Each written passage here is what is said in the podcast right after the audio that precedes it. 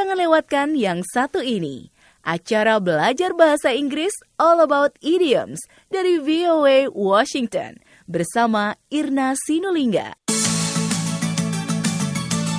Halo dan apa kabar semua sobat VOA? Di sini saya bersama Jonathan Evans. Welcome, friends, to All About Idioms. Acara ini khusus membahas idiom bahasa Inggris yang umum dalam tulisan dan percakapan orang Amerika sehari-hari. Idiom adalah sekumpulan kata yang punya arti tersendiri, jadi tidak bisa diterjemahkan secara harfiah. Oleh karena itu, jika seseorang memahami idiom yang jumlahnya ribuan, sering dinilai bahasa Inggrisnya setara dengan seorang native speaker. Salah satu idiom yang sering kita dengar atau baca adalah Jonathan. In the same boat, Irna. Sekali lagi. In the same boat.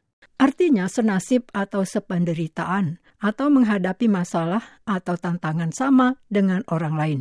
In ejaannya in artinya di atau di dalam. Same ejaannya S-A-M-E artinya sama dan boat ejaannya B-O-A-T artinya kapal atau perahu motor. Idiom ini mula-mula digunakan pada abad ke-16. Kita simak contoh penggunaannya. The big hurricane caused extensive damage. The power was out, there was no clean water, windows were broken, roofs gone, all of us in town, rich or poor, young and old, were in the same boat. Artinya topan besar itu mengakibatkan kerusakan luar biasa. Listrik mati, air bersih tidak ada, jendela berpecahan, atap rumah berterbangan, semua orang sekota, kaya atau miskin, tua dan muda, senasib.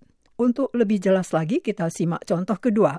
The landlord raised the rent on our apartments, and none of us can afford to stay here any longer.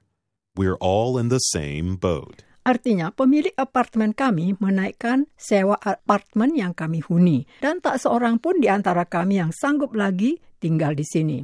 Kami sama-sama senasib.